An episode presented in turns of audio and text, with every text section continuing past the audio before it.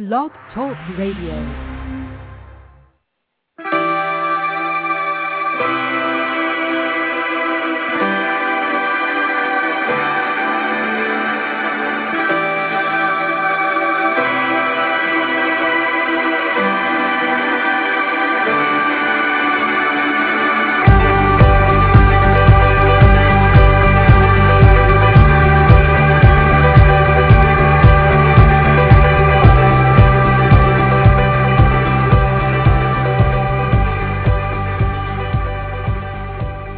Guys, welcome back to Brandon's Buzz. It is Brandon speaking. It's Monday, February 9th, 2009, and we're kicking off a very busy week here um, with a with a truly great guest that I am so excited to speak to. He was on one of my all-time favorite shows, and I can't wait to hear all about it. Uh, some quick programming notes: Wednesday night, 10 p.m. Eastern, 7 p.m. Pacific. I've got uh, Grammy-nominated singer-songwriter Abra Moore. If you don't recognize that name, she had a huge hit song about 10, 12 years ago called Four Leaf Clover and uh she's an Austin gal and I'm from Austin and she's one of my favorites. I've adored her ever since I first heard her. And uh she's agreed to come on the show Wednesday night, so that's going to be fun. Thursday morning, 12:30 p.m. Eastern Time, 9:30 a.m. Pacific Time. I've got Knots Landing actress Joan Van Ark stopping by for a few minutes to tell us what she's up to and gab about her fantastic career. She's a legendary Tony nominated actress and that's going to be great fun. And it's going to be great fun tonight. I have a terrific guest, a babyface 24 years of age when he nabbed his first role as a rapidly aged Joey Jake Martin on the ABC classic All My Children. With his fresh scrubbed, slightly roguish charm and his stunning good looks, there was no denying he belonged before a camera, and there was no doubt the camera would forever love him back.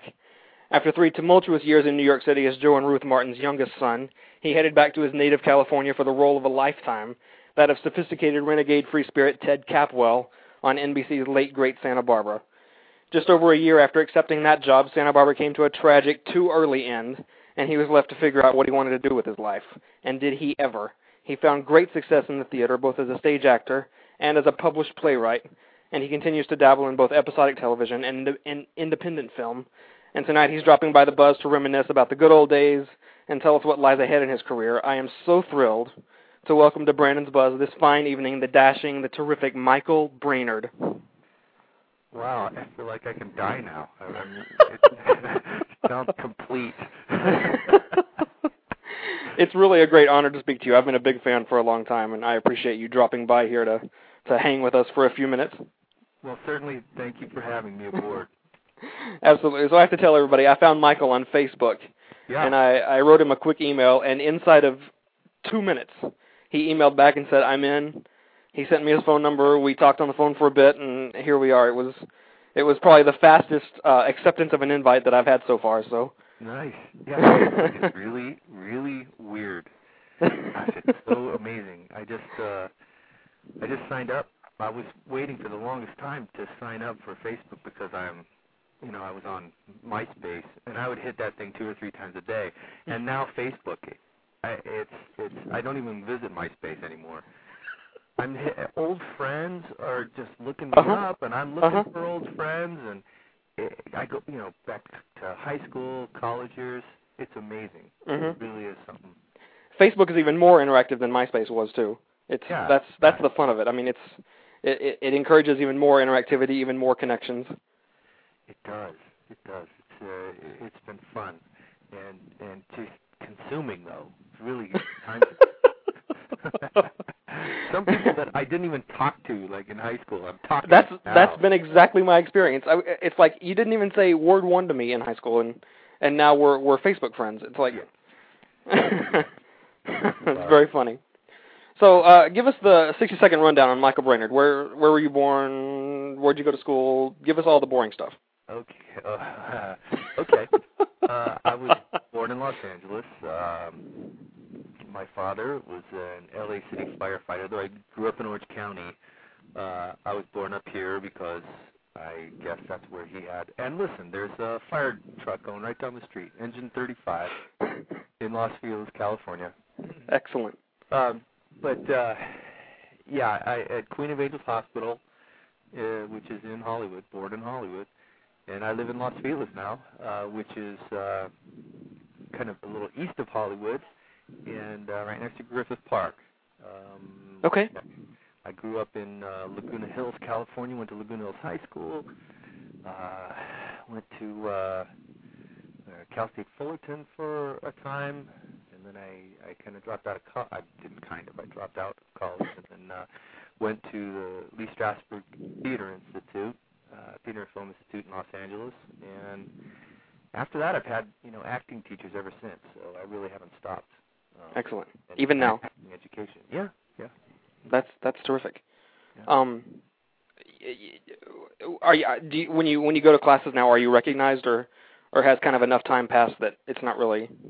Actors don't really give a flying rat's butt about you. You know, uh, you know, you, Because you're a competition. Well, no, no, no. I, acting class isn't really like that. It's like you know, we're all here to learn, and uh, Okay. and though it is kind of competitive, you know, you wanna you wanna make sure that you're you're good, no matter what the audience is. So you know, if somebody gets up on stage and does a scene and and is really good, well, you you feel like ah, I got to live up to that and try really hard, and because you know you don't want to be bad ever. yeah, yeah. but no, it's uh, it's it's good. uh, You know, actor actors and acting classes are all there to learn. So yeah, everybody gets chewed a new one by the teacher at some point. You know, there's nobody's immune. And have you had any teachers that that uh, we would know as kind of lay people? I guess.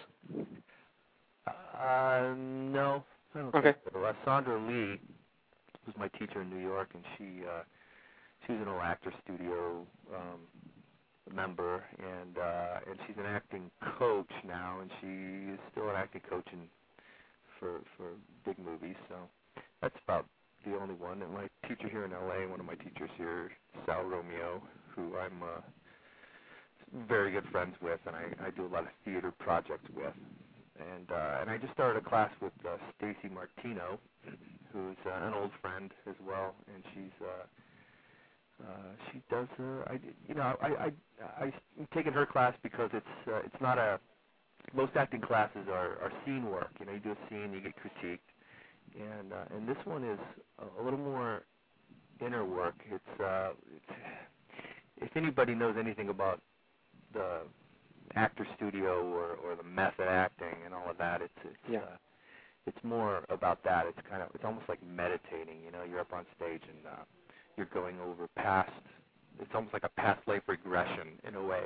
You go through these sessions where you're meditating on a person or a, a place in your life uh, in the past, and you spend a lot of time going over that. And if it brings up emotions, well, you can use that, you know, Yeah. in the future somehow. Yeah. And it's it's also just sort of to open you up and keep you, you know, in that frame of mind so that you can access that stuff instantly when you're on a television and and, and film uh, set. So that's what. I'm just started doing that one with her, and it's going really well. Wow. Uh, yeah, I'm I'm a writer, and I I've been in several uh, writing classes and writing workshops, and you know it's it's pretty it's it's a similar it's a similar kind of feeling. I think you know when when a writing workshop is really good, it can get pretty brutal because everybody's being you know if if everybody's doing it right, they're being terribly honest, and you know it on paper it sounds like aw- it sounds like an awful experience, but in reality it's it's the best kind of experience. Yeah, you know, the first thing you need to learn how to do as an actor is you got to leave your ego at the door because if you're really, I mean, if you it can Better it. you. You can, you know, that whole that whole, oh my God, what do they think? that we all have in the back of our mind that Uh-huh. keeps us from, you know, in high school or junior high school. It's all you, the first thing you learn to do is to be cool. You got to be Yep. cool, Mhm. whatever that means to you. And you're always trying to figure out what cool is and and that is sort of like your ego's putting the you know the governor on you. You know, you gotta you can't go too fast. You can't uh, you gotta remain status quo. And and if you get out of that, well, you're gonna get you know stomped on or made fun of or not get invited to the prom, whatever. So so you got to bring that set that aside so that you can really get up on stage and fly. yeah. Uh, and then and I know I've been to those writer things too, and those are a lot more harsh, I think. I you know I I've, never been an actor one, so I don't have anything to to compare it to. But Well, but you're you- right. you When know, it when when it's When you write, you spend a lot of time, a lot of time doing this one thing, and mhm and you're so proud of it and happy that when you come finish something and the sense of accomplishment is grand. and then you hand it out to people, and that, and, you know, when they get to be honest, it's like, ah, you don't know what you're talking about. You know, give me that back. give me my script back. You don't know what you're talking about. and I feel that, you know, when I when I write and I give people things that I've written, and and then at once in a while, you know, I'll after a while I'll get over my ego, and and I'll be able to hear what they've said. But yeah. in acting, it's kind of not like that for me. I I'm you know able to listen a little bit better for some reason. That's good. You, you know, I think I've always thought that that kind of writing and acting come from the same place inside yourself. The the big difference to me is it's hard to write by committee and it's hard to act alone. And so that's that's kind of but I mean other bes- uh, laying that aside, they come from similar places inside yourself, I think. Well, yeah, I think all creation does, you know. It's uh I've uh you know, in the time since I've been uh, away from Santa Barbara, you know, that was 93 when we ended. You know, I I, I started painting. I was uh I was at a garage sale and I picked up a, a set of watercolors, 50 cents, and I'm like, ah, this is cool. They've never been used. I'm going to try this. So I went home and I started painting, and I remembered, oh my God, yeah, I took art lessons when I was a kid. and these lessons, they kind of they stayed with me. You know? Uh-huh. Because for some reason, I was able to sort of do this and be proud of the things I had, I had made.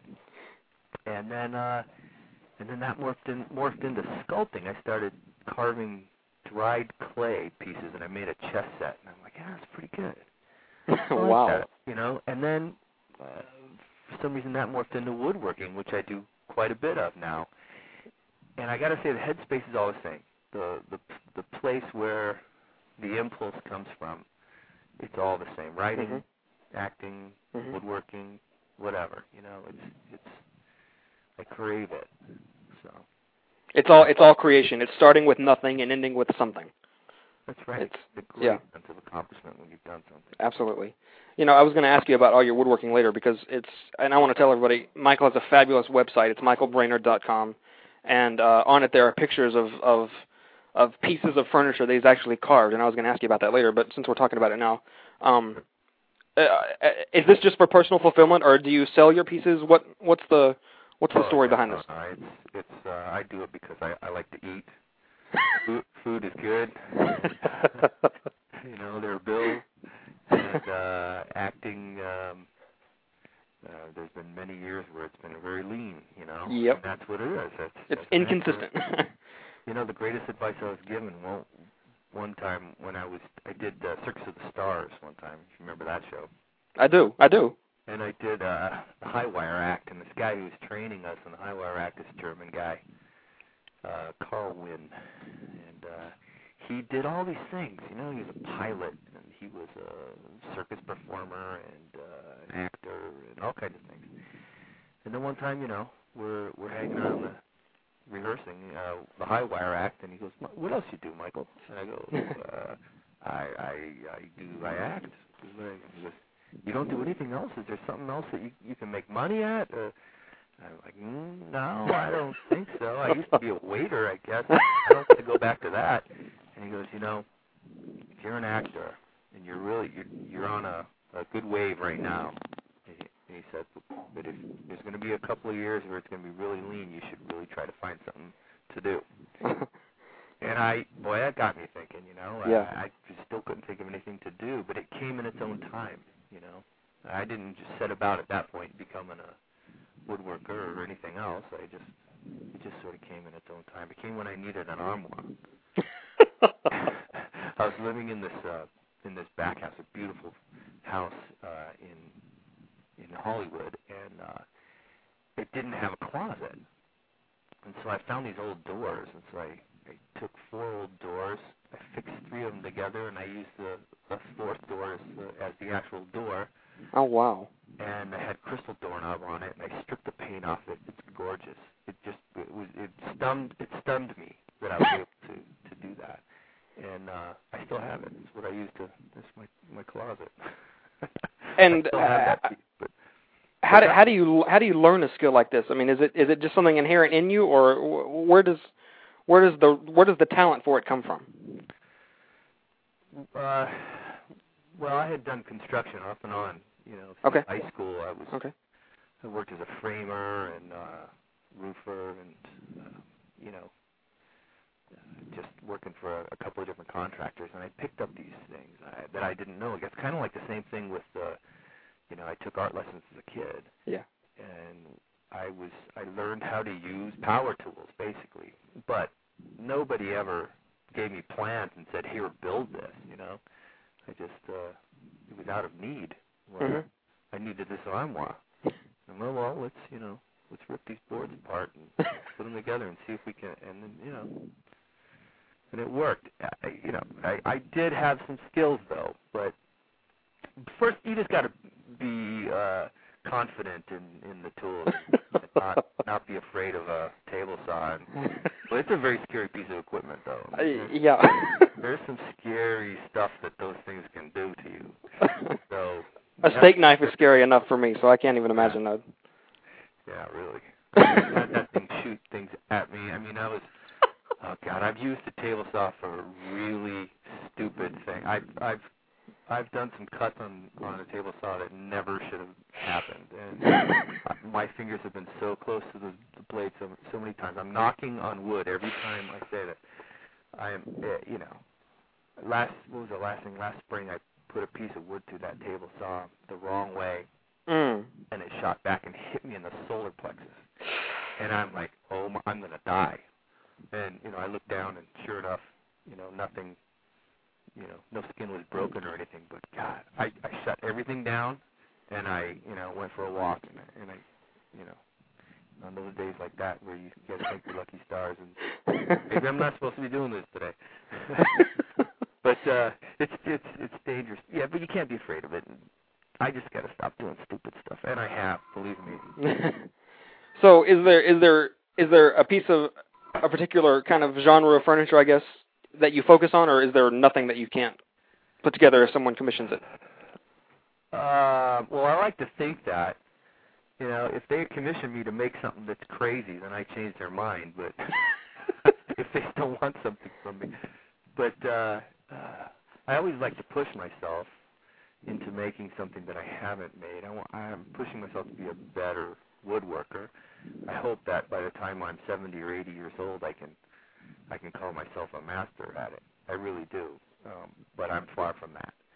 Um, I, right now, I, I'm, I make most of my stuff out of salvaged lumber.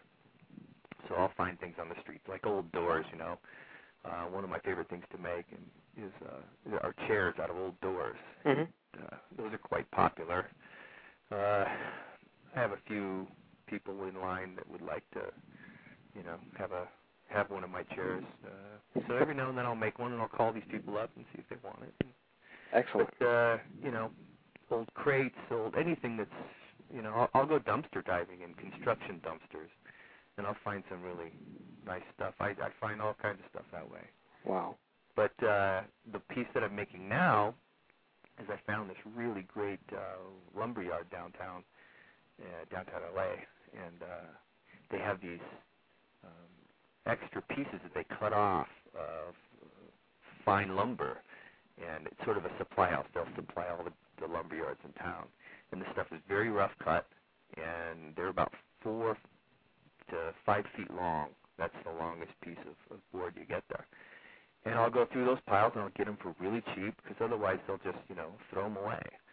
And uh, that's what I'm making now, a piece out of walnut that I went down to that yard and purchased some of that walnut for pennies on the dollar. And um, yeah, and I got the machines to mill it down and make it look pretty. so it's true what they say that one man's trash is another man's treasure. Yes, that is, is true. and what's the most ambitious piece that you've ever put together? Oh my God, every piece is ambitious. Um, I gotta say that that you know when whenever somebody commissions me to make something, I you know they ask, well, when can when when can we expect it done? And I tell them I just don't know. I really don't. You know, I'll I'll work on it. I mean, I'm an actor. I'll you know I'll get an audition in the middle of the day and I'll have to leave. You know, I'll be Mhm. able to put in two hours of work on it or whatever in the day. And sometimes I'll be out there all day long. What I do is I'll stare at my pile of wood, and I won't get any work done. But I'm I'm working inside my head. Mhm. You know, I'm looking Mhm. at the stuff, and I'll stare at the stuff forever. And sometimes days will go by like that. and I'm like, I'm I'm way behind. I better start, you know, turning the machines on and and but but it that's part of it, you know, for me. Yeah. Figuring out what is going to be what and yeah, it's um Listen, I'm a writer. I totally understand. Uh, getting the lay of the land of the raw materials and seeing what you got to work with, I totally get it. There was this one woodworker I was talking to one time and he goes he says, you know, they always ask me, uh, you know, when when when can they when can they expect their their piece? And I say, hey, what, and he says, hey, what, what do you what do you expect? I, I'm uh, I'm uh, uh, I'm expensive, you know. He's like, oh, oh yeah, that's right. Your pieces cost thousands of dollars. That must mean, you know, you, you know, you can take it to do it. So, you know, I jack the price up on people, and they feel good about getting it back in five months. well, everybody go check out michaelbrainard.com, and there, like I said, there's it's it's first of all, it's a gorgeous website, and there's all kinds of pictures and video clips, and there's a resume, and there's pictures of some of the furniture that we've been talking about that he carves, and it's there's some really amazing stuff there. I mean, it's it, you. you, you. I mean, I hope you're nothing but proud of it. I, uh, I am. I am. I, you know, sometimes I am. Yeah. So, um, did you always know you wanted to act, or was it something that kind of came gradually to you as you as you grew up? Yeah, I think I always knew I wanted to act. Um, when I got into into high school, well, I did one a couple of plays in you know in school come growing up, uh, and I and I really liked it. But in high school, you know, you finally get your electives, and uh, my friends, you know, you get your friends together. Well, what do you want to take together? We got, this is a ch- chance to take classes together. And so my friends were like, well, we got to take typing. I'm like, are you guys crazy? Typing? Let's take drama. Come on, that'll be fun. I mean, it's an easy class. No, no, we got to take typing. Okay, so I took typing first semester of my freshman year, and I got a D in it. But I swear to God, I still know how to type. I still know where all the keys are, and it helps me to this day. And uh, but the second semester, I, I convinced one of my friends to take drama with me, and and he dropped out after that semester, and I I continued. I went on. Wow. hooked. Yeah. And do you remember some of the plays that you that you did or read, or some of the pieces? I remember all of them. Okay. What do you want to know? Uh, a particular favorite? The first play I was in was uh, Flowers for Algernon, which uh, Excellent. Charlie, the movie Charly. Yeah, absolutely. An, an an Academy Award winner for for Cliff Robertson. Cliff, very good. Very good. Yeah, yeah. And then uh, I know my stuff. Yeah, uh, apparently. And uh, we did a, you know, musicals. High schools always love to do musicals. I did Yeah. Yankees and Fiddler on the Roof, and then Guys and Dolls. I was Nathan Detroit in Guys and Dolls my senior year. The Wow. last time I ever sang on stage. and everybody's happy about that. But uh yeah, I did uh the front page, Mr. Roberts. I did uh One Flew Over the Cuckoo's Nest. I played the uh, uh Randle P. McMurphy, Jack Nicholson's part. Okay, that's an ambitious uh, uh, production for high school, don't you think? Yeah, yeah. oh, you know, high school do some crazy stuff. Yeah, yeah, it was. It was. Well, it, it was Hollywood though, so Well, actually, Laguna Hills. so okay, okay, Very far south of Hollywood, in Orange County. okay. But it's okay. I got out of there. so was All My Children your first big role, or is that is is that an IMDb myth? Yeah, that's my first big role. Yeah. Was it your first role period, or, or did you have some camera work before then? A couple of months before that, um, I came very close. A lot of times uh, when I was just out of high school, I got an agent and uh, and I was auditioning quite a bit. And uh, and this is 1984, and I got uh, really close. Actually, I was between me and Jason Gedrick on Iron Eagle. Movie Oh Iron wow, okay. Yeah, I almost got that part. Wow, That would have changed uh, a lot of things. you bet. Yeah. For a lot of people. Yeah. and then another one was Tuff Turf, where I came really close to getting the part that uh oh gosh, what's the guy's name? He's on Boston Legal now. James Spader. Yeah, yeah, Okay. Spader. Okay. Spader got that. But these are the people I would see all the time on auditions. I would see the same faces, and we were all just sort of getting started at that time. You know, Matt LeBlanc I would see all the time. And I remember here's a good story. I went on this uh, uh, commercial audition, and it was for Cinnamon Toast Crunch, and uh, and I was uh, they they brought us in and they said, okay, this is what you have to do. You have to sing this song, and you got to do a little dance. And I'm like, oh god, oh jeez, okay, well, I, you know, what's the dance? Show me what the dance is. And they're like, no, just whatever you want to come up with. And I'm like, oh man, I can't. Okay, all right. And you know, there's no place to rehearse. You know, you're out there with the other actors, and nobody's going to be dancing around the waiting room. And but you have to, li- you have to, this song going on in your head, and I still remember it. It's uh, I sprinkle it light, I sprinkle it right, I sprinkle great taste in every bite of cinnamon toast crunch. And so, Michael Brainer, come on in. It's your turn to audition. I walk in the door, and I'm standing there, and I'm looking at them, and I'm like, I'm sorry, guys, this one's not for me. And I turned around, I walked out, I closed the door, and I walked past. And I turned to the guy who's the only guy waiting there, and I turned to him and I said, "Good luck." And it was Johnny Depp.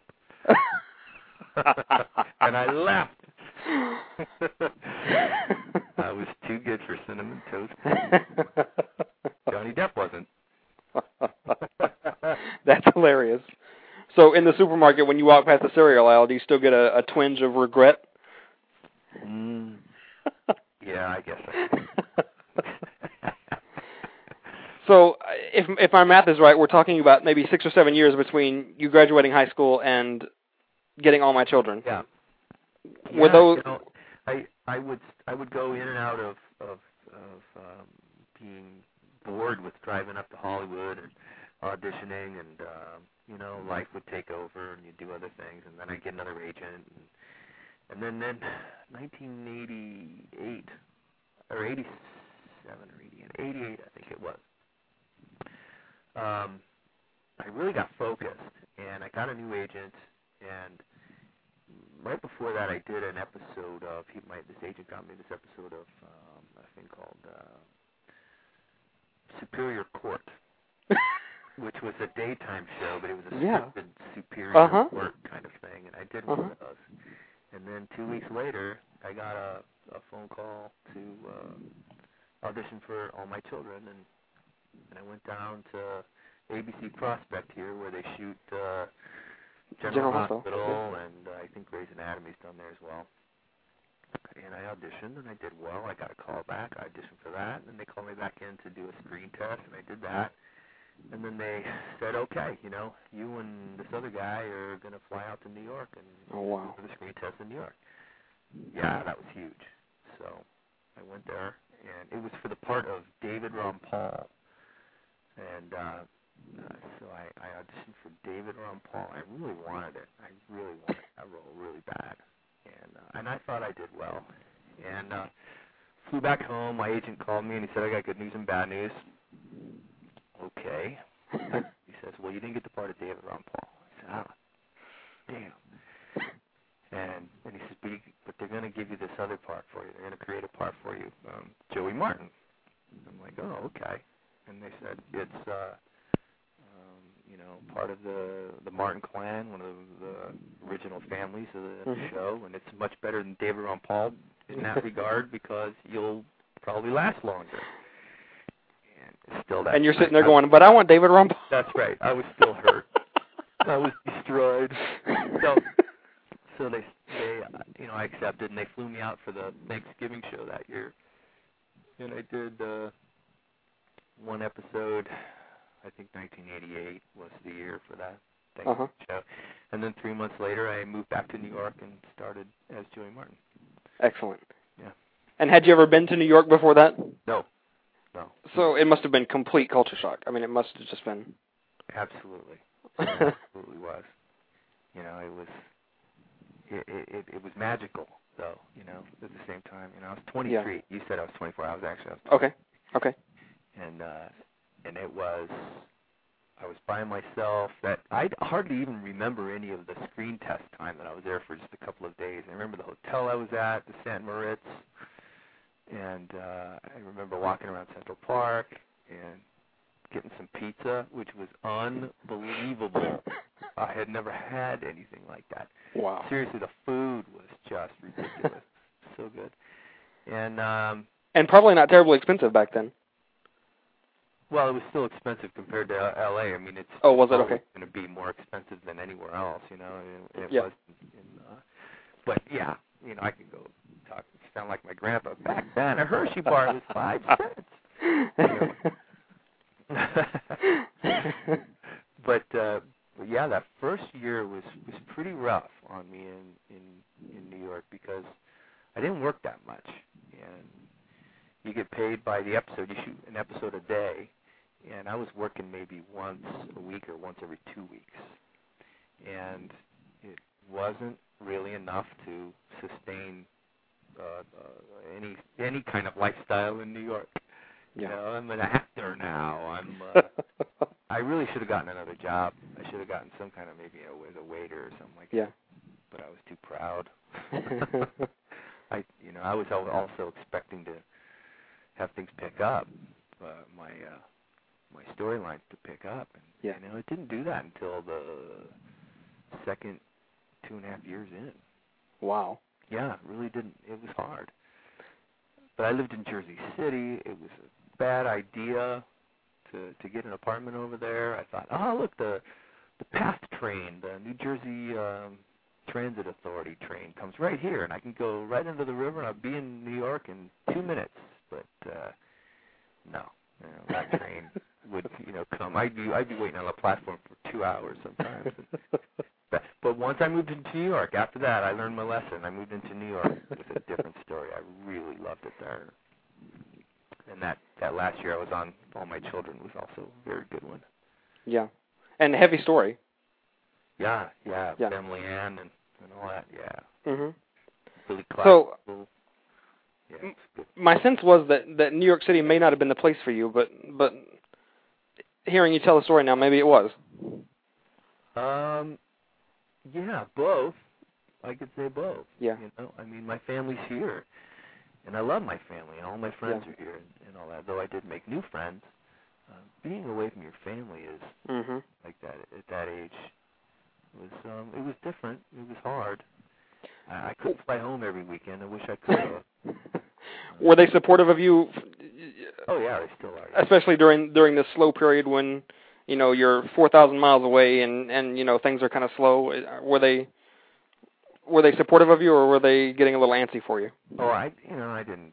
No, they I didn't I didn't tell them. I didn't give them anything to worry about. You know. Yeah. No, I was just telling them I wasn't doing anything but having fun. Yeah. But you know, your family goes through things. People Yeah. people pass away. Mhm. You know, uh, divorces, marriages, and babies are born. And things happen, and you're away from all of that, and it's uh, it's very hard. So when I got Santa Barbara and I was able to do all of that back here in my hometown, it was a blessing. Yeah. You know, even if nothing significant really happens, life does go on nonetheless. I mean, Yeah. you know, it's it's kind of I mean, I live about 500 miles away from my mother and I go home twice a year and, you know, even though we always joke that nothing really happens because we're the most boring people on the planet, you know, life does pass in those 6 months between visits. Yeah. And, you know, it, it's kind of hard to to stay in the loop even, you know, yeah. even if you are in close contact, it's kind of hard to stay totally in the loop. Yeah. Yeah. So, Yeah. who were you close with in the in the uh, All My Children cast? Uh, still to this day, I mean, uh, Uh, well, uh, yeah, still or or back then, both. back then, well, pretty much I'm still close with the same people. Uh, but uh, my really good friend from all my children days was um, James Patrick Stewart, who played Okay. Will, hmm and uh, we were inseparable. Then, you know, we were kind of in the same boat. He was from California as well. We were kind of each other's family at that time. We did we did a lot of stuff together.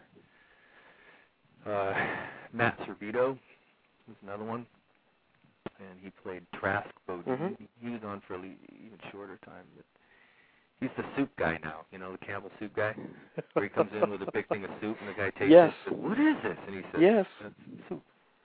Yeah, that's Matt. and Matt just got voted in on the board of the Screen Actors Guild in New York. Oh wow, excellent. So that was a very huge accomplishment. Excellent. Him. Yeah. But uh, every now and then I'll talk to Walt Willey. Uh, he has a place in Santa Fe, New Mexico, and a beautiful place, and uh, I love going out there Wow. to Santa Fe every now and then. And uh, who else? Uh, James Kiberd. James Kiberd. Yes. Do we know what he's up to these days? He's he's kind of fallen off the map of late. I yeah yeah he's does, he does a lot of theater. He's uh, he goes back and forth between Los Angeles and New York. Uh, he's got a beautiful house there in New York, and he uh, uh, he's an artist. You know, he's a Mhm. he's a listed artist, and he's an amazing artist, fantastic. So And one hell of an actor. yeah, yeah he is. He really is. He's a very strong actor. Yeah. hmm Yeah. You know, they they played him they played him somewhat buffoonishly on All My Children, but but uh, he, when they give it when they gave him something kind of weighty to do, he really sold it. Oh yeah. Well, they do that with all the men. on my children. It's well, you know, it's uh, women are is the demographic. Uh, yeah, it's true. Audience. so It's, the women are the heroes. The women are the the strong characters and the heroes, and, and it's uh, just the way it is. And he he just made a go with that character though, and, yeah, and he knew how to play it. He, yeah. You know. Well, I mean, look at somebody like Michael Knight. I mean, they they played him as a clown too, and you know, w- I mean, what a skilled dramatic actor he is. When Yeah. they when they give him something to do. Oh yeah. Yeah. He, well, he's Yeah. very funny too. Yeah. Yeah. He's he and David Canary, I think, are the the only two really strong guys that they've always allowed to be strong. Yeah. You know, Walt is at times as well. Yeah. Yeah. So how about um um Liz Vassey? Are you still in touch with her? She played your your scene partner for uh Yeah. much of your run on the show. Yep. Not so much. You know, I see her uh, every now and then, but uh, yeah, not really. Yeah. She's a good actress. She's got a great career Yeah. yeah, going. She pops up all the time in episodics. You'll be watching a show and and and Yeah. you'll think I recognize her, and then you'll, you'll it'll dawn on you who it is, and and Yeah. she it it seems like she's popping up all the time. It's it's really great. Yeah. Yeah. That's right. Good for her. She's good. You were also on the show with a with an idol to be named Maurice Benard. Did you did you Yeah. work were you around him at all? Did you interact with oh, him? a lot, quite a bit, quite a bit, Yeah, because he lived in Bayonne, New Jersey, which was near, um, close to where I was living in in Jersey City. And uh, yeah, I'd see him all the time, two, three times a week. I'd be over at his place. And Did he have that star quality even then? Um, the camera, talk about the camera loving somebody, you Mhm. know, and he's a terrific actor. Mhm. Um, but you know, where do you ever see him out and about? I mean, he's not a star. I mean, he he he he can easily play that. He can play that up and go and do the publicity thing, but but he's a very private guy, you know. Yeah. And he's uh he is a an actor Mhm. uh, through and through. He, he's a skilled actor, and you know that's all he uses this Yeah. for. You know, it's a it's a job, it's a career, and it's an art for him. And Yeah, I, I remember shortly after he left? All My Children, he he um played uh Desi Arnaz in, in a TV movie about Desi Yeah. and Lucy, and oh, blew it out of the water. I mean, he was amazing. Yeah, he's also in Ruby, that movie Ruby with uh, um, Danny Aiello. Played Oh, okay. Mhm. Yeah, and uh yeah, he did. He he was uh what uh, in between soap jobs for about a year and a half or two years and something, and then that Sonny Corleone, Sonny Corleone, Sonny, what's his name? I don't know. Corinthos. Corinthos, yeah. Yeah. He uh it came along and he was just just fit like a hand in a glove. No, very good actor, and uh you know there are people that you see on on the soaps like that that you know that could easily have just as bright a film career or a nighttime television career, and they you know they stay in in soaps. There's something about it they enjoy. yeah. Peter Bergman's another one that I worked with and that is like that as well. It's very star quality to him. Yeah. You know, I, it's I, I think it takes a special kind of actor to adapt to the kind of work that gets done in daytime, and and uh, I, I just I, I you know I have no experience with it obviously, but but I would imagine that once you get used to the grind of it, it would be kind of hard to to go to a regular movie set or a regular TV set. Once you get used to just getting on your feet and and going, I would imagine it it, it would be hard to backpedal. That's just a yeah, that's just a guess, but it's it's uh it's such a challenge, you know, to get 25 pages of dialogue in a in a day and memorize it the night before and go in and, and do it, uh, and and to be creative, you know, to be Mhm. to to to memorize it so well that you're able to um, to listen to the other person Uh-huh. talking to you, you know, to think, and not just regurgitate it, but actually bring it to life. Right. That's Yeah. right. That's Yeah. right. And they, you get so good at it. Yeah, I, I, I craved that when I was doing it, and uh, yeah, you know. Plus, of course, you know, when you're going to quit one thing, you know, you're gonna there's a ev- for every actor in between jobs, there's a waiting period. You know, that waiting period could last uh-huh. it, you know, in theory, it could last 80 years if it wanted to. You don't know. There's nothing guaranteed where your next Exactly. job's coming from. So it's kind of hard to um, to give up that that security. And thousands of other people going through that same waiting period. Yeah. Oh yeah. Yeah, yeah. So, do you have any regrets about the AMC experience? Anything you would do differently? Uh, I would be more um, more grateful. I was young, you know. Yeah. I felt I deserved it. I think in some way. it, it was just silly and stupid, but I'm young and and I behave that way. I think sometimes. yeah. You know. Uh, they- Were there were there people around you trying to advise you to to tone it down a bit, or No. Not, uh, aside from producers, no. no, I didn't. Uh, yeah, it was. even even if they would have told you, would you have listened?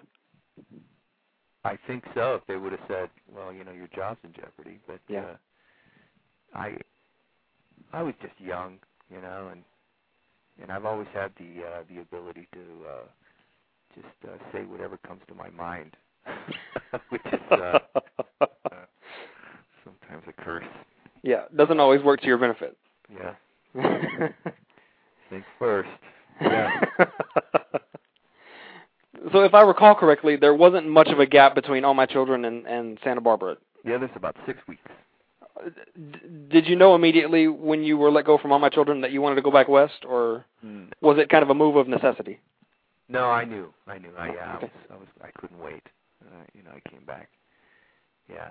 And that was uh actually before that before I auditioned for Santa Barbara, I, I had an audition with the Young and the Restless and uh they were pretty excited to have me in there to audition and my heart wasn't in it. I I really wanted to do, you know, film and nighttime television and Mhm. move on and try some other things and uh and I I kind of looked that way when I walked into the audition and uh when I finished the casting director called my agent and said, you know, why are you sending me people who don't want to come? You know, who Wow. want to be here.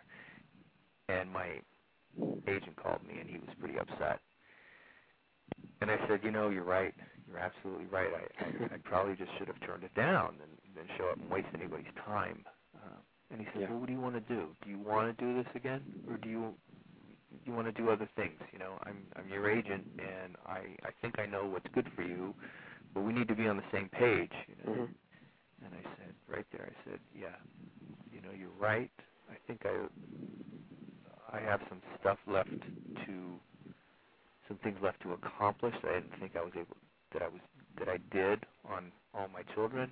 Uh, I told them I said if you can give me another soap job, I'd be happy to do it. I'd be proud to do it, and and I will you know work my butt off for you like that. And a couple days later, you know, I auditioned for Santa Barbara and and well about the rest is history. Yeah. yeah the rest I guess is so, uh, after after the rough experience you had on All My Children, what was it about Santa Barbara and what they had to offer that was different enough to make you think that that it would be a better experience, well or was it just the fact that that you pledged to do this and and you were going to honor it? There was that, but uh, there was uh, there's a lot less stress on the Santa Barbara set than there was on the All My Children set, and I think it's just the energy of New York and the energy of Los Angeles. Um, you know, when when guys are working, uh, you know, I'm talking about cameramen and and uh, set dressers and people behind the set, behind the scenes. You know, they have to be there from six in the morning to six at night. Yeah. And actors, you know, you don't have to be there that long, and you certainly don't have to be there every single day, like I was. You know, I wasn't there every day. Some Yeah. actors are. If you're Susan Lucci, you're Michael Knight, yeah, okay, you're Mhm. gonna be there five days a week. But uh, uh, for what I was doing, I wasn't. But these people are. They work a lot harder than any Mhm. of the actors. And um, And get So- very little of the glory.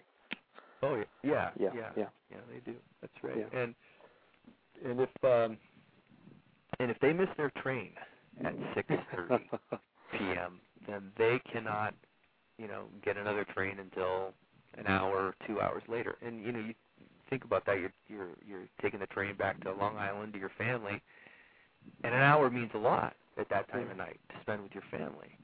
And so, you know, it would get down to crunch time. It'd be about five thirty, and I would drop a line. You know, and people would break pencils and uh, you know, clipboards over their heads, and you know, screaming and yelling, and it was stressful. It was. I really was trying. I was trying hard, but you know that pressure would get to you sometimes. yeah. That's just one example, you know. And, and in LA, it was. I don't know. It was just a lot, a lot less stress. It wasn't any of that. Nobody had a train to catch, you know. Mm-hmm. Yeah. And that's that's it's funny to hear that to hear you say that because I think almost from your entire tenure on Santa Barbara, there was always the threat of cancellation, and and you would think that would make for a tense set. Yeah, no, no. I mean, it's it wasn't really our um, our fault. The act, Yeah. the actor's fault. You know, if the, the show's going to go off the air, I don't think. You know, it's you know, there's a, a lot more because think about who was on that show at the time. You know, Oh, good lord! Jack, Jack Wagner. Was in on that in that final year, Paul Rauch assembled you a dream cast. I mean, a dream Yeah. cast. Right, right, and and so I think it was you know it was going to be canceled anyways. Yeah. Uh, you know, you're up against some big, big, heavy hitters. There's other soaps that have a huge audience, and back then, what were they pulling in eight to ten million viewers a day, or more? You know, and uh, It, yeah, that that's the funny thing. Santa Barbara's ratings back then are pretty comparable to Young and the Restless's ratings now, and they're number one. So well, it's and and and even Young and the Restless' ratings has taken a hit. You know, from yeah, yeah, yeah. Yeah, so that's the big, you know, the big problem. You know, cable comes around and you have a lot of other shows to watch. There's a lot more things to do, and so nobody watches as much anymore. But it was hard for it's hard for any fledgling soap opera to get going. No, no fledgling soap opera has. What's the last one? What's the youngest soap opera on the air still right now? You know. I, I would I think it's Bold and the Beautiful, and they debuted in 1987. So yeah. I mean, you're talking about 22 years for the youngest. Yeah. Yeah, right. But that's uh. And they just got lucky because they were a Bell show and they were hammocked in between, you know, two popular CBS shows. So yeah. I mean, they they had a really good show, but they also got uh, uh, the luck of the draw in terms of time slot and and you know being sandwiched in between a lineup Right. that you know you guys on NBC never really had that Right. never really and, had that um and that also, fortune. at the same time, you know, Santa Barbara was not a traditional, you know, soap opera. Absolutely. at. Like Passions was, you know, Passions was really crazy. Um uh, but it was, you know, it probably, you know, was was fashioned in a way after Santa Barbara was because they would do different things, things Mhm. that isn't that aren't normally done on soap operas. And, uh, Mhm. I don't know, probably led to their demise because of it. But you know, Santa Barbara would have been great on nighttime. Would have been a great like a Dynasty or a Dallas or whatever. I, I totally agree with you because the dialogue had a different timbre to it. The the look of the actors was different. The you know it was just a it was it was very offbeat show and it was it was I, I, especially day uh, television in general, but daytime especially kind of thrives on familiarity and and uh, uh comfort and Yeah. Santa Barbara was neither of those things. Yeah. Yeah. Yeah. Yeah, and you know, I I also really learned um from the switch over from all my children to Santa Barbara. I really learned to create. You know, I was I thought I was doing something on all my children, and I was, you know, but my choices were always really small. Um, what I mean by that is that uh, uh, I was trying to give a very, very small performance, a, a film performance, if you will. You know, like a stage performance, you're performing to the back of the room, and a film performance, you're filming to, you know, just a a lens right in front of yeah. you. Uh-huh. On soap operas, you know, the cameras are far enough away where you can actually do a little bit of both. And I was doing on all my children. I was trying to do a film performance because I was learning about it. I wanted to be a film actor, so I'm trying to to become a craftsman, if you will, at it. And uh, and then I sort of learned that you know I could do other things. I really can show my personality a little bit more uh, or a personality of the character if I wanted to. So let's start thinking out of the box here. You know, this is not just memorize lines, but let's what else can we do? Yeah. Actually, you know, who's a very good uh, example of that for me was James Kiberd. You know what he did with that character of Trevor. Mhm. He, you know, he went. He he shopped for his clothes. You know, he went to thrift stores and bought all those crazy ties and all that. Yes. That had an effect on me. You know. The funky jackets and the yeah. Yeah, I didn't do that. I didn't do that, but I I did take the um the um the costumer out, the head of the costume department out to shop for me. I Of Santa Barbara. That's right. I went Yeah. with her, and we did. So I was more in charge of my character. I, I I tried to. I pushed the envelope as much as I could there, with um deciding about you know who this guy was and what he looked like and and, and all of that, as much as they would, you know, Yeah. allow, tolerate, I guess. Yeah. You know, because you can't write your own stuff, right? I mean, you exactly. Gotta let the writers have their creative space too. Yeah. But you know, you make a good point about, about that because when when Todd McKee played Ted back in the early early days of Santa Barbara, he was always dressed in very I don't know what maybe preppy type, you know, Yeah. very very conservative, very upper class clothing, and and you Yeah. really didn't have that when you took over. And that's it's, right. It's That's, that is, that's not true. I did have that when I just started, okay. and so I. But it, immediately we went out and we turned this guy into, you know, Mr. Sexy Guy, which uh, was the only time in my life I was able to play able to play that. it's great that you say that though, because you know, whereas whereas Joey was kind of a goofy boy, Yeah. you know, Ted came on as a sophisticated man, and Yeah. you you played him with just enough kind of raw nerve sexuality to make everybody sit up and take notice. Um, Was that was that a conscious choice on your part, or was that in the Yeah. writing all along? It was. It was. Um, it was a conscious choice of mine. And well, you know, I mean, it, he was he was already bent that way. The way they were bringing him back, he's he was a uh, geologist, uh, studied earthquakes, and was uh, hunting for oil across the world, and you know, so he was a bit of a rogue. So it was already kind of there.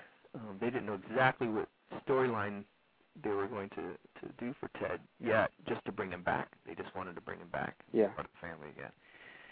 And so, you know, a little bit of both. You know, you do something and then the writers take notice and they say, okay, yeah, all right, that gives me an idea. And I can, you know, pretty soon I was doing cool stuff on that show. Boy, I t- you you had some great stuff to do on that show. Yeah, Um, it was fun. um, talk talk about Paul Rauch. We were in the- Was he were you very close with him? Was he very was he a very hands-on producer? um, as close as I could get. You know, I tried. I really Yeah. tried. Um, yeah, he was a hands-on producer. Absolutely, he's he's uh he runs a tight ship. Mhm. You know, he he's producing Young and the Restless now. Yes, he is. Yeah. So he just took that job on. And uh, you know, he's got a reputation for being um he's a character. He's an absolute character. You know, he's like uh uh jeez, what's the character from Mutiny on the Bounty? What's that character's name? The captain. Captain I can't even remember. Captain Bligh. Yeah, Captain Black. That's exactly what he's like Captain Black. you know, and you try to if you're you know, you're funny enough, if you got a little bit of wit, you know, you try to poke him in the ribs now and then, but he'll have none of that, you know. and so yeah, I tried. I would go into his office uh, and sit with him and, and chat every now and again, and he would just stare at me like, "What the hell?" you know, and I was just trying to. I wasn't trying to butter him up for anything. Trying to be a good employee, I guess. You know. And did you ever once see him without a cigar in his mouth? He was a cigarette smoker. Actually, he had quit Okay. cigarettes. And they quit drinking too right before that. Okay. So, uh, but no, no, no, no. Maybe he. I, I I remember him smoking, but not cigars. Okay. Yeah, but he was. He's pretty uh, famous. He's a pretty famous cigar smoker these days. So Is he? yeah. Yeah. Okay, I can see that. I think it's just for looks. Just kind of create an an an, an area of intimidation and Exactly. Yeah. Exactly right. Yeah. so But I liked him.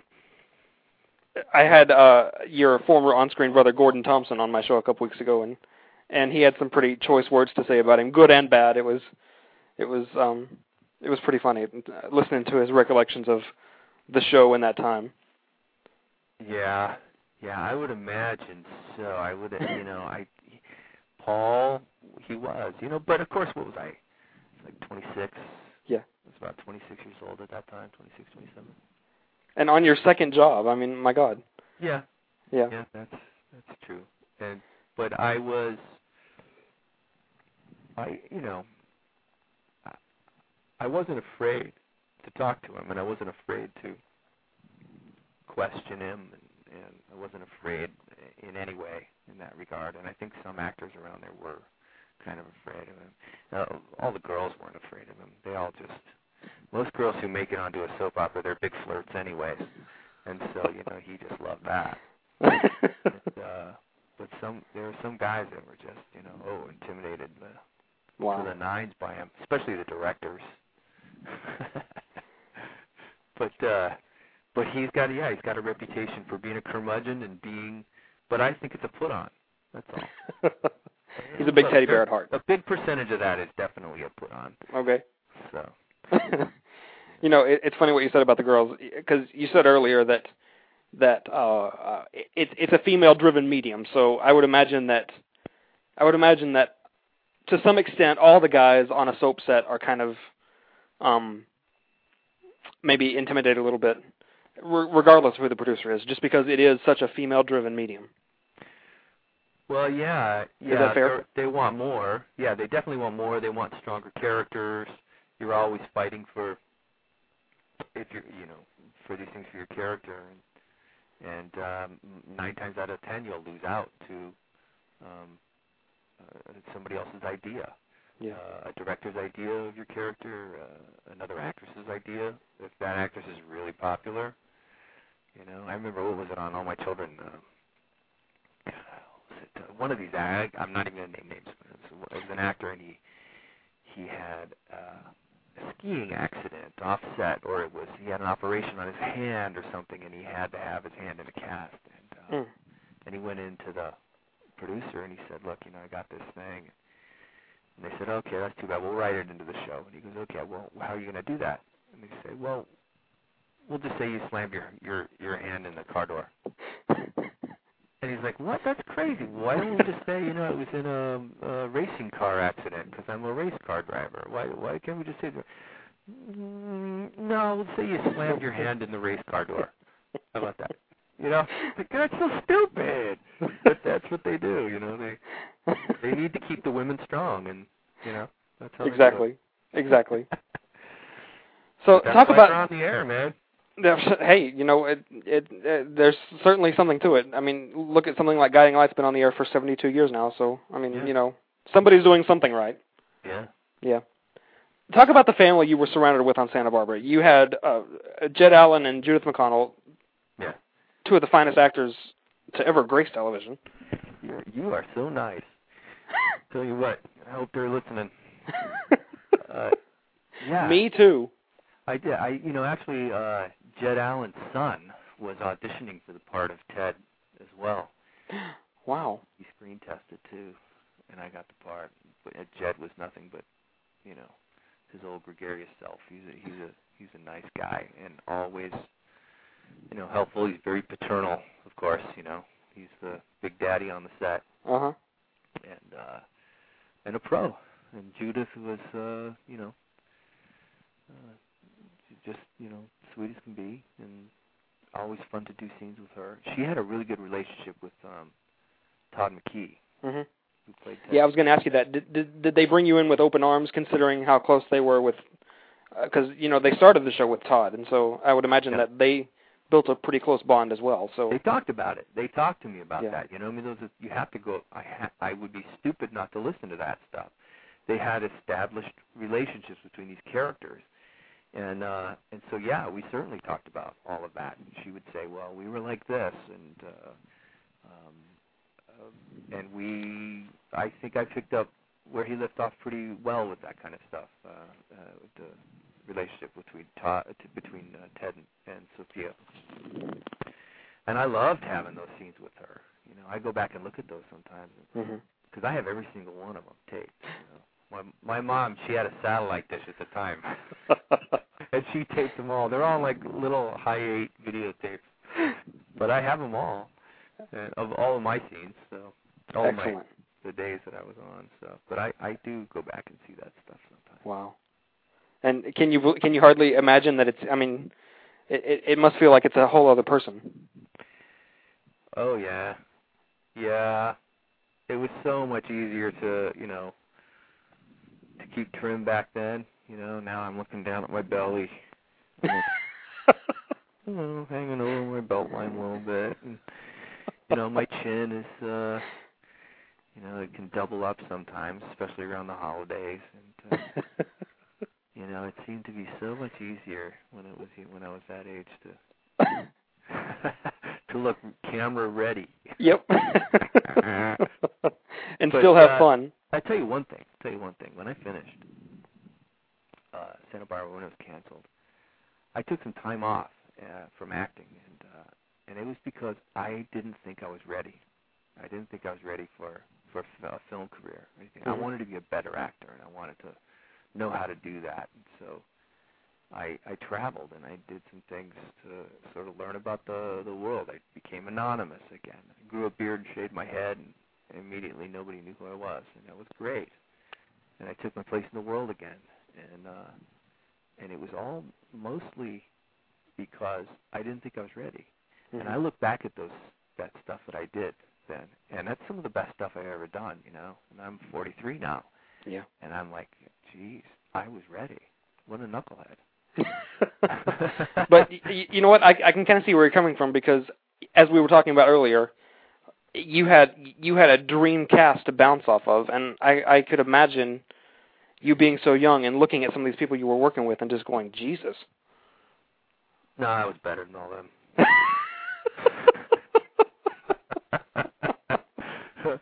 no, you're right. You know, look, you know, doing the scene with like uh Jack Wagner. Jack Wagner is one of the funniest people in the world. I Yeah. swear. He is just he's a riot and when he's on set he's so quick-witted um that if you try to keep up with him, he's quick-witted as well. He'll, you know, remind you that you're not as quick-witted as he, and this is why, and he'll give you five reasons and make you feel stupid. and but he's that way when he does com- comedic scenes as well. Uh, he's he he he overthinks the whole thing, and uh, uh, until he gets it, it right. And when we did some you know comedic scenes, is I would have to save what I was going to do for the scene. I Wouldn't tell him what I was going to do. You know, I would be monotone through all the rehearsals, and then but Yeah. we do the scene, Yeah. and then he'd be just he'd just like you were you you little scumbag. Why did you you know? And and it's because if I if I were to do the stuff that I was going to do earlier, well, he'd counter it some way. He would do something and have Uh-huh. something for it by the time we got to to filming it. So I Uh-huh. would I would hold it back, and we would have a blast. And it was unfortunate we didn't get much to do together, but you know, there were those scenes with um, what was it? Me and Ka- Katrina and uh, no, no, no, it was with uh, uh, Nina Arvesen. um, Uh-huh. Played uh, what's her name? Angela. Angela. Yeah. It was Angela and I and Katrina and and I can't even remember. I can't even remember the scenes. but We did a bunch of stuff together for about a week or two, and God, it was fun. Yeah. You know, at one point on the show, you had three women battling for your affections. You had Lily, and you had Katrina, and you had Angela. Uh, Yeah. uh, You must have been in hog heaven. It was hard because you know I never had anything like that happen to to me in my life. I had nothing to draw on, you know.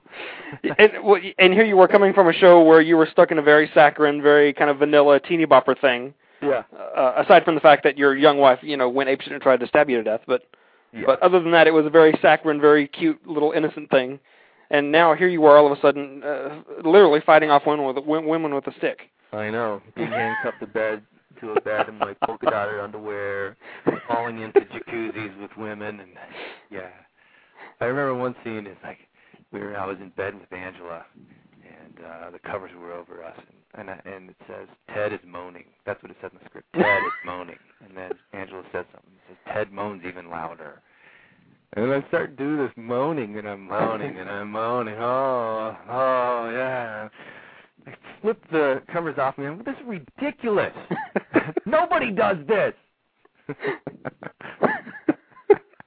Not well, you know. You know, people moan, but you Yeah. know, they don't moan like I was moaning in that that, that day. I felt pretty. good. Did you love working with Nina? Yeah. Oh yeah, man. Those scenes What a woman. were great. Those scenes were terrific. Yes. They, those were that was some of the best writing that I've ever had on Santa Barbara. What, was it always the plan to put them together, or, or did they did they kind of see what they No, had on screen and just remember who I was supposed to be paired up with first was you got Terri Garber, right? Terri Garber. Yeah. They were starting to put me through uh, together with Terri Garber, and then Mhm. she left the show. And those scenes were really coming along, you know. hmm Had the And she was guy, great. Terri Garber, just a few years older than me, and yeah, she was. She was. And talk about it. Uh, did did you know her from North and South? I mean, Uh, no, no, I didn't Okay. see that, but, but Okay. no, I knew she had a pedigree. Absolutely. what an actress. Yeah, yeah. And uh and those were just so much fun and and then when she left I was really bummed. Uh, but I still had stuff to do with Lily. That was a lot of fun too. And then then they moved me in with uh with uh Angela and uh those things were just they were ridiculous. Wow. Yeah, great writing. And so it was kind of a happy accident that Yeah. Yeah. that It was. You don't know who's going to have chemistry, you know, exactly. on, And on camera, and and for some reason she and I had it. and you can't plan for it, and every time you do, it'll backfire. Yeah, that's right. Yeah. Absolutely right. It always sneaks up on you. Mhm. Surprise. Yeah. Yeah. So how was the morale on the set as as um you know it, it got closer and closer, and NBC was kind of playing its hand continually in the press, and uh could you feel that the end was coming, or was it a, was it a big shock to you guys when when the when the axe finally fell? It, it, we had a couple of stages of ex- execution when I was there. I think every six months we would get, oh, we're going to go more. We're going to, we, got six more months, and and so it was kind of like when when the the final axe came. Uh, yeah, it was a bit of a shock because we thought it was just gonna, they were just gonna keep going. Yeah. and you were hearing rumors about no they're not going to cancel. Why would they cancel? It the show. It's up and running. It's in, it's got an audience and just let's give it some time. And then you would hear oh but nobody's watching and got these other shows that are going to come in and play in its place. And we're going to rent the studio and and all of that. And uh so when it yeah when it happened it was it was very disappointing you know because you know that cast is never going to work together again. Mhm. you know all that all those people all the people behind the scenes you know they're never going to be in the same building together again so there's some sadness you know you have friends you make friends Mhm. Some you know, I was I was I was telling Gordon the other day. It's you know, I don't think I've ever seen a cast of actors work harder in in uh in um pursuit of saving uh, a show like you guys worked in the final year. I mean, it seemed like you all kind of banded together in the trenches and just acted your hearts out trying to make it work. Yep yep yeah but nobody watched that show it's unfortunate you were the only one i think I, I you know what? I refuse to believe that. I absolutely refuse it. when i was on that show when i was on the in the you know i was on that show for 18 months i think and for that whole entire 18 months, uh, I would get noticed uh, on the street. You know, oh my God, you're uh, you're Joey Martin, aren't you? oh yeah, don't you watch Santa Barbara? I'm on Santa Barbara now. No, what what is that? What, what You're joking. No, no. You know, it's regional. Uh, different regions of the of the country will watch different soap operas. Like the South was like a a big CBS uh, uh, enclave, and then like up around Chicago it was uh, ABC. New York was ABC. NBC was Mhm. the Northwest. It was weird like that, hmm and especially like that uh, for Santa Barbara around the world as well. You know, Italy, huge pop- Mhm. in popularity. Germany, And France? yeah, France as well. Yeah, yeah.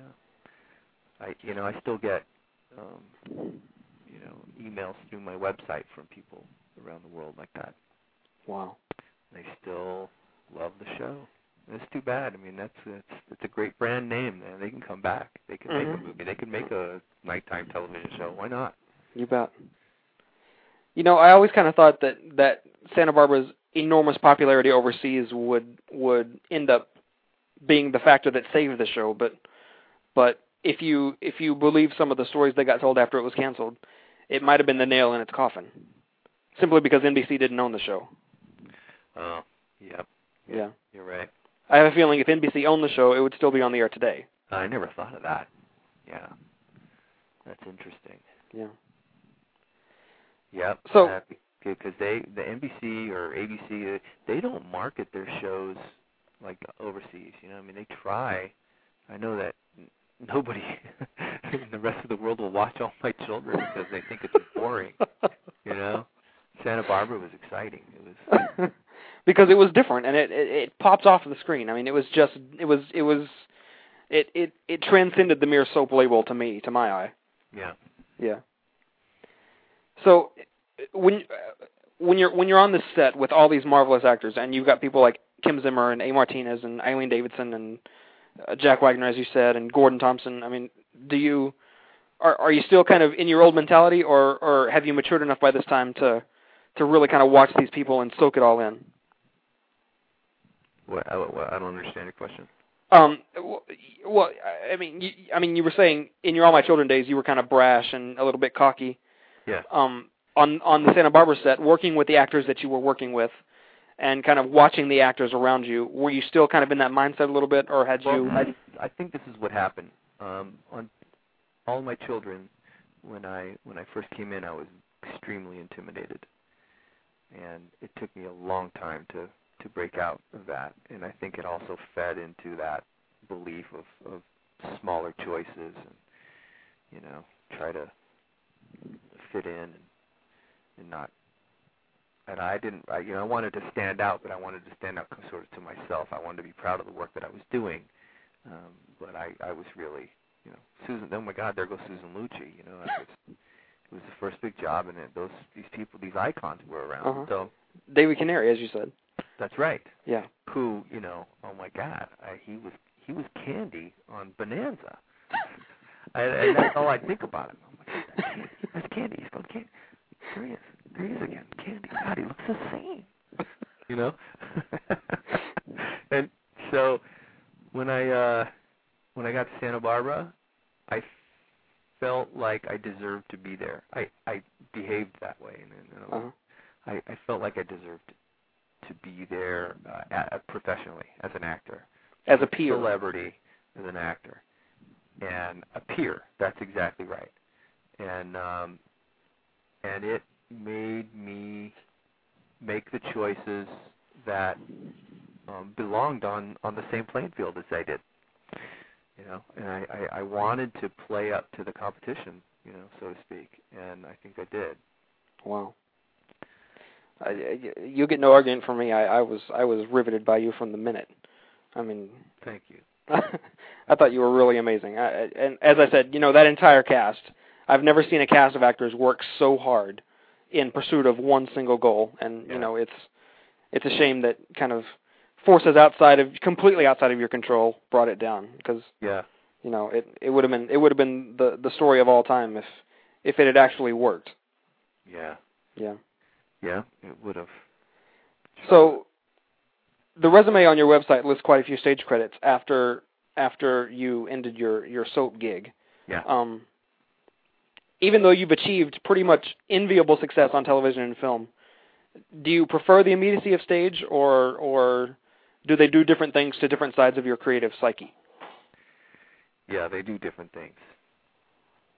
Um, it is there's no greater feeling than I mean, if you're a performer and you and you you have to do that, uh, be it a stand-up comedian or a singer or, or whatever. And, uh, uh, it, there's no greater feeling to have an immediate response Yeah. uh, from the people that you're telling the story to, uh, and um, great things happen. Really crazy things happen on stage. Metaphysical things happen on stage. You know, unexplainable stuff, and you know it's a big adventure for me. It's like you know climbing a mountain. Have you ever done any rock climbing? And you're you're climbing, uh, you know, 700 foot rock face, and you're up there halfway up the mountain, up the the rock face, and you're like, yeah, I'm done. I I, I want to go back down. I'm scared, and this is dangerous. And I just realized this is dangerous. Uh, and then you realize that there's only one way down, and that is to go up first, and then go back down, and go back down once you're Uh-huh. halfway up. Uh-huh. That's the feeling that I get when I'm on stage. Is that you know there's the curtain's about to lift, and there you are, and you got two hours ahead of you of this grand ecstatic trance, hmm and you've got to allow yourself to go into it. And, And they call it an arc for a reason. yeah, Yeah.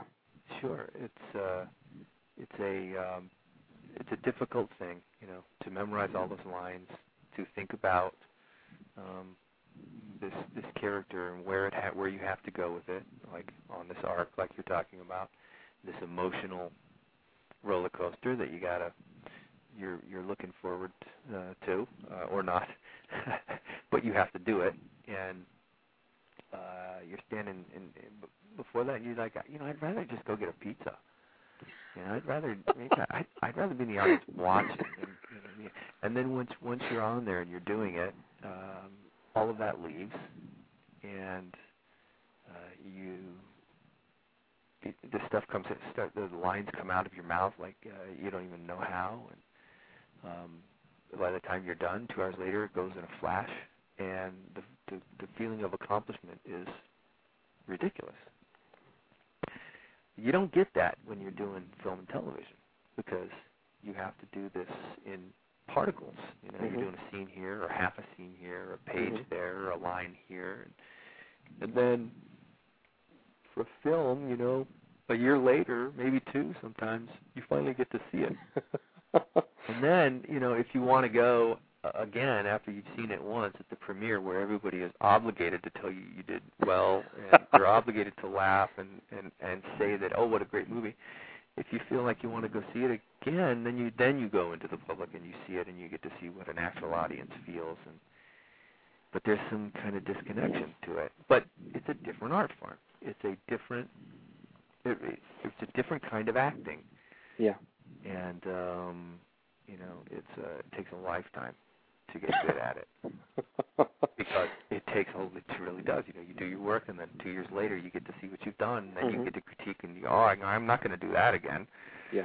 And it Oh. may or may not look the way you wanted it to look or thought it would look when you were doing it. right right Yeah. but when you're doing an audience well you can do all that stuff oh my god tomorrow night i'm going to be better i'm going to be like this Yes. And so, yeah, it's they're two they're they are two separate things. But I tell you what, I love it because you know we need story. We we need story in our lives. Mhm. In in other cultures, story stories were told to each other um, as a balm, as um like an aspirin for a headache. You know, a, a Mhm. way to transform. You know, you tell stories to children so that you know they can learn uh, Yeah. Aesop's fables, if you will, whatever, and and it's a way to. Uh, Jesus taught in parables, for God's sake. How about that? you know, because it's it's a great way to cause transformation. You know, and uh, Exactly right. I, that's why I do this. That's why I do it. I'm I'm motivated by the next story. What's the next story? Is it Yeah. good enough? Does it have heart? Exactly. All right, then I'll be involved. And I'll build your set for you. If, I can't act in it, I'll build your set for you. You need a director? I can do that too. You need someone to hang your lights? I can't do that. But I know somebody who does, and I'll get him in here. And you know that's what I do now. So You know, I saw Alfre Woodard on a on an award ceremony years ago, and and she said pretty much exactly that thing. She she said um that it's basically w- what you're doing when you're telling stories, when you're making films, when you're doing w- whatever creative. It's it's kind of like keeping the lore of the tribe. It's it's documenting the fact that we have been here. yeah, there you go. Yeah. I love that. Yeah, I, I I thought that was amazing. Just the the way the the absolutely eloquent way she put that uh, and you know the way you just said it is exactly right. It's it's uh it's essential. Yeah, it is. It absolutely is. You know, and, and nowadays everybody, no, fewer people are going to the movies, and it's sad because you know you have people like to stay at home and watch their get their stories at home, and that's fine Mhm. as long as they're getting their stories. But there's something about going to the movies, and walking into the dark cave with the community, and and sitting there together with people you don't even know, but you're you're of the same type of person and in, in a same type of place, and, Mhm. and you get your story together. I mean, it's something very prehistoric, you know. It's ancient. And in in this day and age where people can watch movies on their iPods now and their cell phones, it's even more primal to to actually go to a place, lay down some money, you know, get the popcorn if you want it. Right. The lights go down. You're all in this place together. Yeah. kind of getting the same information, maybe parsing it differently, but getting the same information together communally. Yeah. Yeah. Popcorn. Gee, popcorn. Who, who, else- who eats popcorn anywhere else, right? popcorn. It's like uh, communion.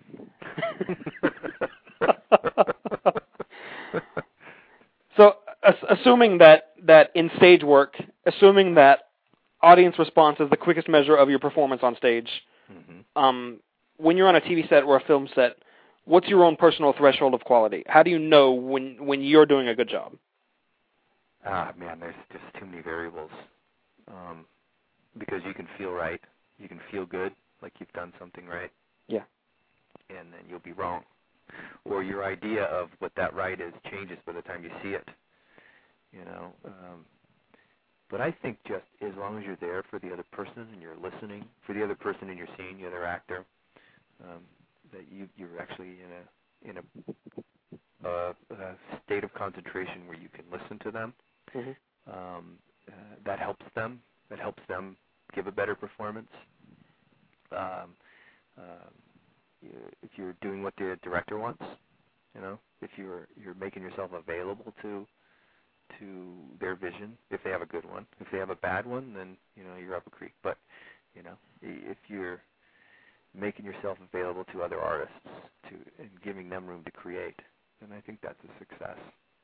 You know. Also, when you've done a scene and uh, the crew reacts reacts as soon as it's done, Yeah. whether they're laughing or they're emotionally moved, Mhm. then you know you've done something right. Yeah. because they've seen everything and they just they're checking their watches and they want to get home. Well, they're people. Right, right, right. Yeah. right, and they're but they're people. You know, Yeah. they're people, and, and regardless of how jaded they are, because they work on a set, you know, if they get moved, then Uh huh. Yeah, I think you did something right. Yeah. Wow. So I know we're running kind of short on time, but I want to ask you uh, uh, quickly about uh, a project you did a couple years ago called American Heiress. Yes. This was this was one of these kind of Americanized telenovelas that that uh, a network called My Network TV did a couple years ago. Um, uh, did did you enjoy? Oh, How do I want to ask this? Did did you did you enjoy that? I mean, it was it was um, you know, these shows they were marketed so so badly in this Yeah. country, and you know, in they say in in pretty much every other country in the world, this kind of television program is the highest rated fare to be found Yeah. and um you know they tried to do it here and they were marketed so horrendously but yeah. um well, there was no money. Yeah, there was no money to market them. That's Yeah. the reason that they they did it because they were so inexpensive. What happened was, was it the WB network and Paramount? No, what was the other one? There? UPN UPN. Yeah, they They they merged. they decided to fuse together. Yeah. Yeah, creating a vacuum on another station. There was no more content on a station, which was in LA here. It's channel 13. So, you know, that channel 13 was like, oh, what are we gonna? do? We got no content. What are we gonna do? So, producer came forth and said, all right, this is what I'm gonna do. I'm gonna go to Mexico. I'm gonna buy up some telenovelas and I'm gonna translate them. And they said, great idea, go do it. And they did it, and they just translated them to English and put them right on. And and the idea was to have these things turn over every three months, and uh, uh, with new ones. And um, they gave it a try, and uh, yeah, they couldn't find an audience. They were they were really bad. You know, I mean the uh, there was some acting on it, which was terrific, hmm but uh, this it just for for all intents and purposes, the most of the people weren't used to that format. They should have gotten soap actors, basically, because those people. Well, you know, uh, line, uh, nobody's business. Yeah, those shows those shows were riddled with former soap actors. They weren't they weren't They should have gotten 100% populated by them, but but They should have gotten more. but uh yeah, but I did that and I had a great time. And unfortunately, my show was uh the last uh, uh one before they canceled them all, and they canceled my show bef- Uh, midstream, oh. and that wasn't my fault. Neither was Santa Barbara. my fault. just the damn luck of the draw. That's right. But I had a great time. I definitely had a great time doing those shows. Shot down in San Diego, and yeah, it was nothing but fun. and they were they were gorgeously shot. I mean, Yeah, yeah. for for for the for the amount of budget, I mean, they it's it's really quite You know- miraculous what they managed to pull off. You know where they they shot those at the same place where they used to do Silk Stalkings. Remember Silk Stalkings? Yes. Yeah, USA Network. Yeah, that was uh, that was where they did those down at Stu Segall Productions. Wow. Yeah. You know w- what you said about about getting soap actors and and um uh, to, to, uh, doesn't that speak to the talent and the I don't know the endurance that that day that the daytime actors who are worth their salt are blessed with. I mean, it's it's really quite an art form to to as we said earlier to to be able to do that five days a week and uh, without much preparation, without much rehearsal time, just to get up there and do it. Oh yeah. Well, you know, people, the uh, actors who just start out, it takes them a while to get to know their characters. So that's why you know, whenever a new actor comes on a soap opera, you got to give them some time to to let them figure it out. hmm and you can see that they're a little off, they're a little different than than the others. Um, but what happens is eventually your your character becomes so close to you that you don't have to make character choices or char- character decisions. They're just there. You just have to memorize the lines and you know slip into the space. It's Yeah. uh, uh, because once you're playing a character for so many years, so much, so many scenes, it's you know it is you. So in a way. But do you do you on the flip side of that, do you kind of fall into the trap of being complacent with it a little bit? Oh yeah, sure, absolutely, absolutely. You're always trying to catch yourself and keep yourself from doing that. So most times when you when you are being complacent, you don't know you're being complacent. you know, there are some actors that just don't give a rip. That's a different story. You know, when you become complacent, usually somebody will remind you, or you see yourself and you're like, "Oh man, what have I become?" and you try to, you know, and how do you how do you combat that? I mean, practically. Well, me, I just, I, ju- I'm always looking to see what's working and what's not working. You know, that's what I was always doing when I was on the show. I was all, I would watch every single show I did, and uh, and sometimes two or three times, so that I could, I could see what I was doing was working because what I was doing was a conscious choice. I was making specific. I was trying to do specific things, and I wanted to see if they worked Yeah. and it was great.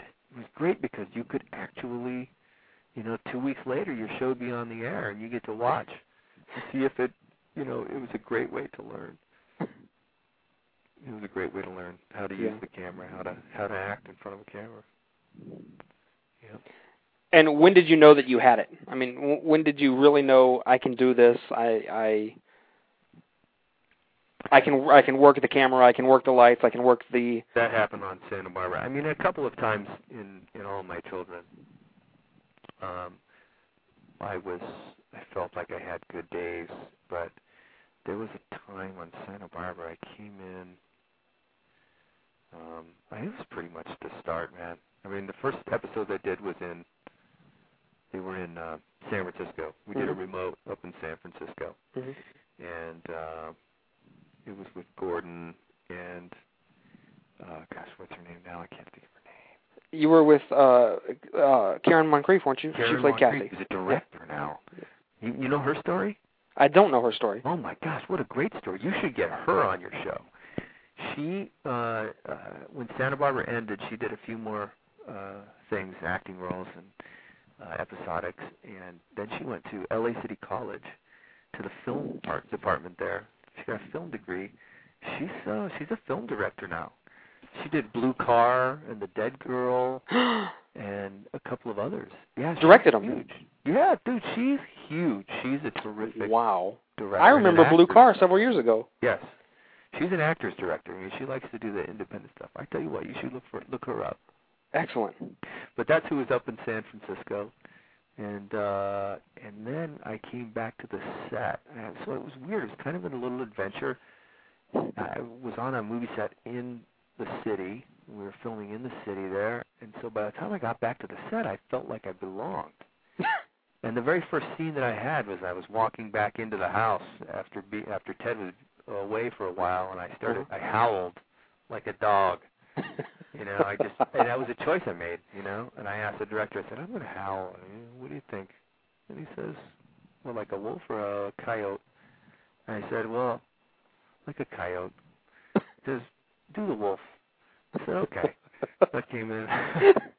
I don't know what the difference would have been, but uh, I did the wolf, and uh, and I felt it was a huge choice, and I tr- I was trying to push myself to make those massive choices and things that that I was afraid of, basically, that I was afraid to do stuff like that, and and so I was facing myself in the mirror, and I'm saying, you know, you're going to do this, and I did it, you know, pass or fail, I did it.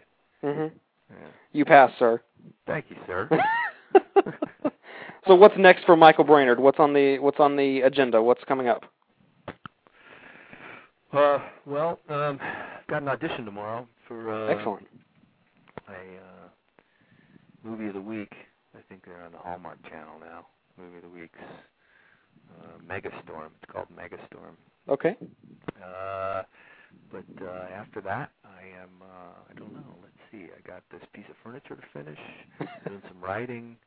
Uh, I actually have a, a story that I'm hoping to. Um, not hoping to. I'm going to. Right. That's the way to say it. I'm going Absolutely. To, this is going into production this spring, and we're going to shoot it here in my neighborhood. And it's a two-character piece, uh, uh, guy and a girl, and uh, it's based on Dostoevsky's White Nights uh, short film, uh, short Excellent. short story, and uh, we'll be utilizing Griffith Park. And, Excellent. yeah, A gorgeous place. yeah, it is. Yeah. Yeah. Yeah, uh, my boyfriend lived out in LA for a, for a time, and so when I would go visit him, uh, the first time I went to visit him, um, I wanted to see the Hollywood sign, and he said, "Well, the best place is from the observatory up at the top of of of, of uh, Griffith Park there." Yeah. And so we hiked up this ridiculous hill. I mean, it took like 30 minutes to get up to the top, and I run up that hill every day. no kidding. yeah. Uh, boy, I tell you what, it's it, it it's it's it's an endurance tester to be sure. And anyway, we got up to the top and we took pictures of the sign and looked at the observatory, and it was really cool. Yeah, it's Yeah. pretty. Yeah. Well, I tell you what, I've had such a blast talking to you, and this 90 minutes literally flew past. I mean, It it's, 90 minutes, huh? yes, it's ni- 94 minutes actually. Oh, we went four minutes over. anybody. I certainly hope this isn't our final conversation. I, I, I um, no, let's do it again sometime. I tell you what, you're you're welcome here anytime. You have a standing and permanent forum here on the Buzz to talk about whatever you wish, whenever you wish. Thank you, Brandon. uh, I, you know, I will take you up on that. I, I sure will. Please do. Uh, Thank you. Before I let you go, could I get one quick favor? Yeah, Could I get you to do a promo for the show?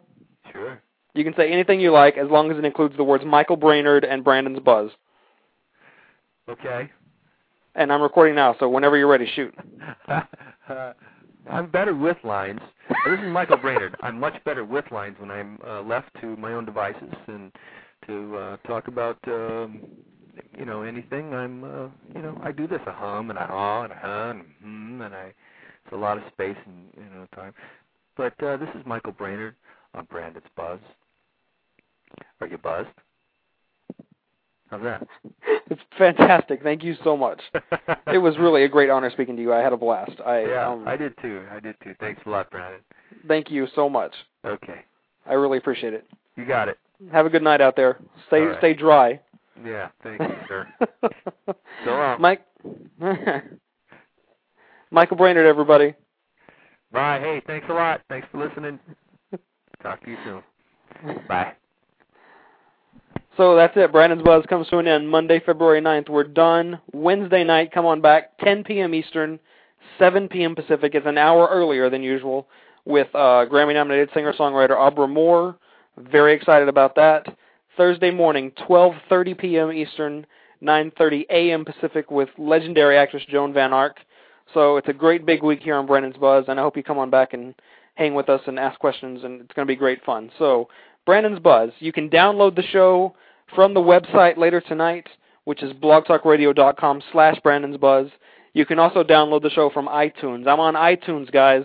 Type Brandon's Buzz into the search box. My podcast comes up. You can subscribe to the podcast, or you can download individual episodes, and there will be five of them now, because this was my fifth episode, with the fantastic Michael Brainard, who I hope comes back many, many times. He's, as I said, you are welcome here anytime, sir. You have a standing and permanent forum here on the Buzz to discuss whatever you like. Um, I had great fun. Hope you did too. See you again Wednesday night. Abra Moore comes to Brandon's Buzz. Good night, everybody.